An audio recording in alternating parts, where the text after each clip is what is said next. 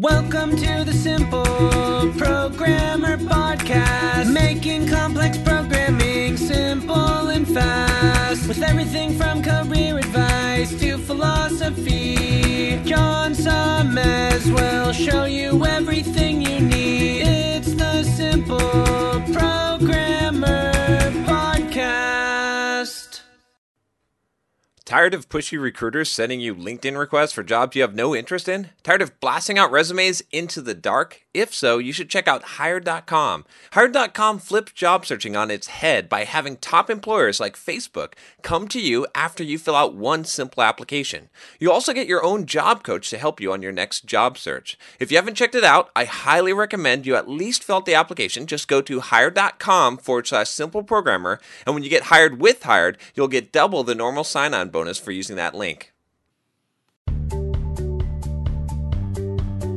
Welcome to the Simple Programmer Podcast, a short mix of career advice, philosophy, and soft skills from successful author and software developer John Sonmez. Hey, what's up? John Sonmez here from SimpleProgrammer.com. Today we're going to be talking about productivity. I want to tell you about a technique that I use to make myself more productive, but also to reduce my stress, and that is eliminating my to do list.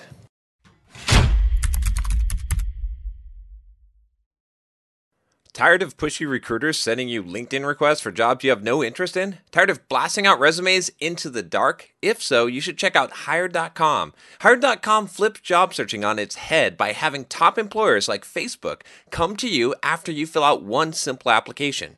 You also get your own job coach to help you on your next job search. If you haven't checked it out, I highly recommend you at least fill out the application. Just go to Hired.com forward slash simple programmer, and when you get hired with Hired, you'll get double the normal sign on bonus for using that link.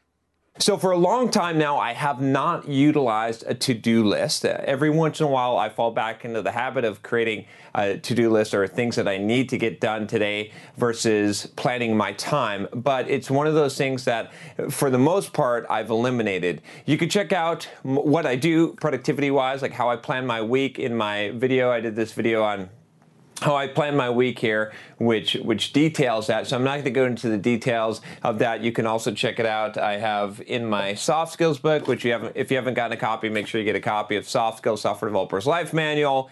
And in there, I have a whole I have a whole section on productivity actually, and I, I do detail exactly what I do uh, to be extremely productive. And you know, I've, I've been able to be pretty dang productive in my career. You can read about it in that book, or you can uh, watch the videos, or you could just you know check out all the videos here. or Just search for productivity on the channel. But what I want to talk about specifically today is eliminating the to-do list. So perhaps you have created to-do lists, right? We all have created to-do lists, and perhaps you've been stressed out by them, right? One of the things that really used to happen to me a lot of times is I'd create this to-do list and I'd get into this sort of conundrum where when I'm working, I feel guilty because I feel like I should be relaxing more, and when I'm relaxing, I feel guilty because I feel like I should be working more, and so I could never really I, I would always feel guilty, right, to some degree. If I'm working, I, I feel bad. If I'm relaxing, I feel bad. So I could never really relax, and I could never give my full 100% to my work because I'm always feeling like I should do be be doing the other thing. And one of the reasons I found for for for that happening to me was that I didn't have a very clear delineation of what needed to be done and what constituted success for my day, right? So one of the ways that you try and solve this, at least most people, is they create a to-do list, right? So perhaps you've been there and you've you've created your to-do list and you put down all the things that you plan on doing today. And then you know raise your hand if you've ever not completed everything on the to-do list. Now keep your hand raised if you, every single day that you create a to-do list, you never get everything done, and that to-do list grows and grows, right? So this is a common occurrence. This is what happens a lot of times, and the reason for that is because we don't know how long things are going to take, right? And so what ends up happening is that we're, we're just throwing a wild out, wild ass guess out there when we create a to-do list, and that might not be, it might not be accurate, right? We're, we're just creating a, a list of things, and so it, it doesn't make a lot of sense, and it's going to stress you out. You feel like you got to be, especially if you're a completionist, right? Which I tend to be a completionist, someone who if I'm playing a video game, I want to get all the things, get 100% completion. Uh, you, you tend to really be stressed out by not completing your to do list because it feels like you've got all this stuff undone, right? So it can be really stressful and it's not really the best way to organize things and it's, it's not really, really productive. So what I have done is I've eliminated my, eliminated my to do list. You can, like I said before, that the video I referenced before, which the link is always in the description, by the way, or you can check out the cards. If you haven't, I think this is where I have to point. You know, there's a little eye up there. If you don't know about YouTube cards, it's YouTube has pretty much gotten rid of annotations, so you can check out the cards, but they work on mobile. And you, anytime I refer to something, you should be able to find it in the cards. The cards, so make sure you check out the cards.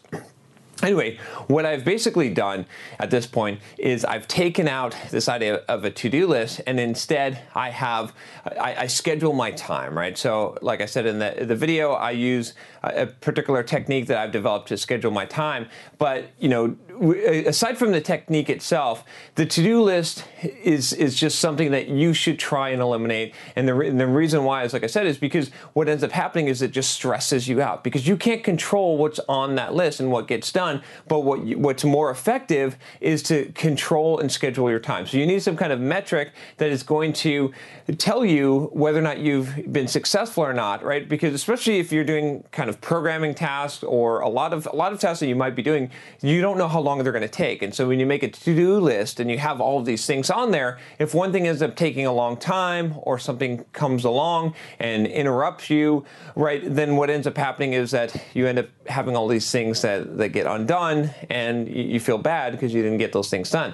But if you have some other metric, right? So one of the things, like I said, in, in my own productivity technique, I use the Pomodoro technique, which basically means that I work for 25 minutes, I take a five minute break, right? A lot of you that follow this channel, you know, you're pretty familiar with that. But the value of that is not in that, that the silly idea of working focused for 25 minutes and taking a five minute break. And I say silly because it's so simple. It's such an easy concept. The value of it for me is that I plan how many pomodori, that's the plural for pomodoro, that I'm going to do in a day. And that's what my metric is. That's what my goal is. Rather than an arbitrary to-do list that has a bunch of tasks on there that, you know, I don't know how long those things are going to take, right? What does it mean if I completed all my to-do lists? Does that mean that I actually worked hard and, and maximized my day or not, right? Or, or, versus having a set number of Pomodori that I'm going to do, and that set number of Pomodori, that's how I, I judge